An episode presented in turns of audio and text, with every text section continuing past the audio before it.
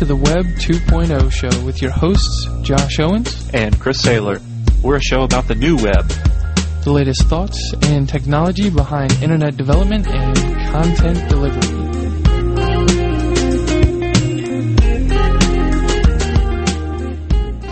This is Nick Dynice reporting for the Web 2.0 show and my series from Barcamp, Los Angeles, which took place March 4th and 5th. Next, an interview with Travis Kalanick of Red Swoosh. So, Red Swoosh looks like the next generation past, you know, something like BitTorrent, right? Uh, well, I mean, look, we uh, we've been around quite a while though. Red Swoosh was founded in January 2001. We got our first uh, we got our first uh, first website using our stuff was out in the fall of 2001. Uh, it was actually DeviantArt was the first site to use us. They used us to distribute all their images. You know, basically the idea is, you know, put up a link just like you would on your, you know, take your links, all the links on your website, whether they're images or video or audio content, and all you have to do is add some text to the front of the URL.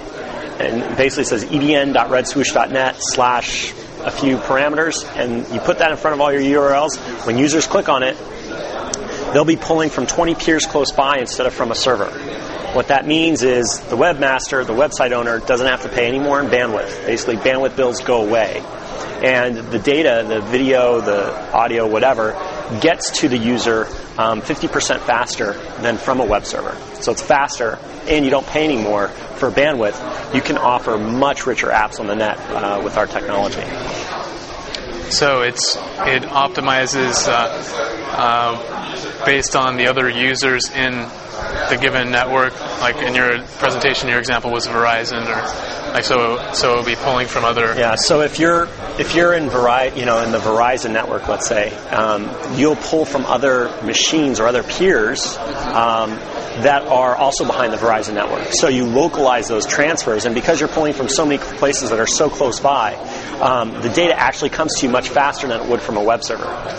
And so you're actually saving the ISP money because they're not pulling the, the bandwidth from the public internet.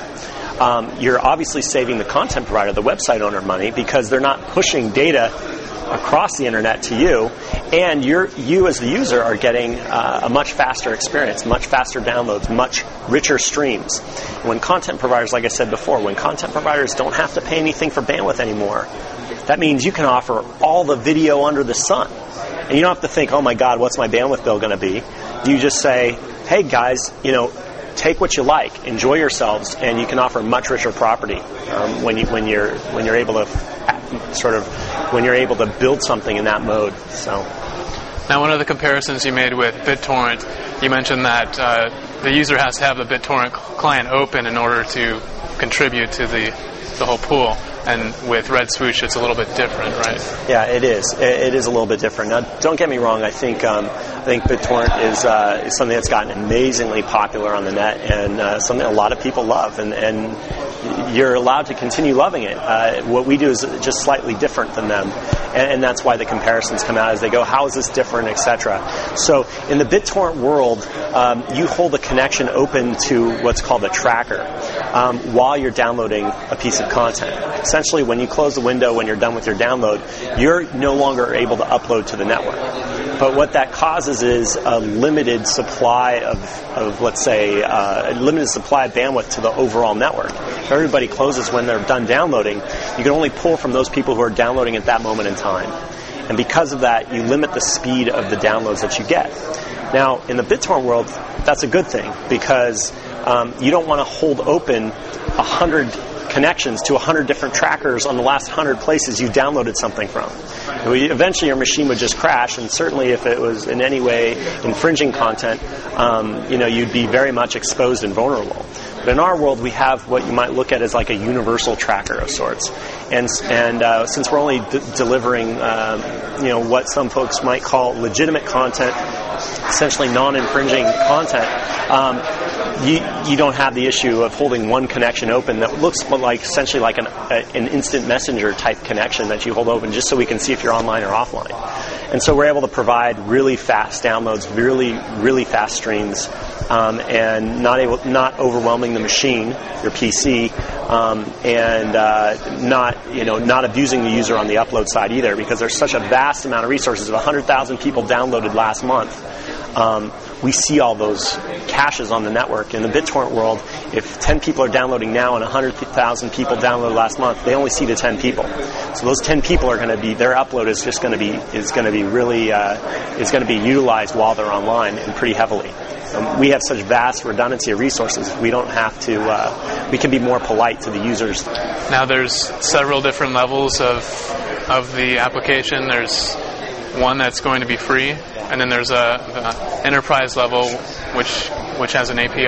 Right, right. So we we you know our stuff's been up and running for man, it's been a long time, four and a half years now, uh, basically. And um, we, we, we have a broad set of APIs and, and, and, and different applications and tools that people can use to utilize our technology for, for very big companies. And then for just individuals or, or small folks, they can basically go to our site. There's a, there's a section called Try Us Now and they just basically put in their email address and a couple other things, and, and we send them an email with, hey, here's how you swoosh your links. Here's the text that you put in front of your URLs that are already on your site, and you're ready to go. Do you want to talk about the technology that's uh, involved in making the application work? Well, I can I can say a little bit about it. I okay. mean, our back end is uh, is all Linux in memory uh, uh, in memory data structures essentially. Um, we're we're tracking essentially hundreds of thousands of concurrent simultaneous connections. Um, and so you can't really do that on a, on a relational database or on an Oracle system. You have to really have some really intense data structures on the back end. It's all in Linux. We've done some tweaking to the Linux stuff so that we can handle that many concurrent connections. Um, on the client side, we're all Windows. Um, uh, we will be getting into the Linux and Mac uh, clients uh, in short order, but we don't have that yet. And uh, you know, I mean, a lot of people know generally how peer-to-peer works. I mean, there's some differences in the architecture, etc.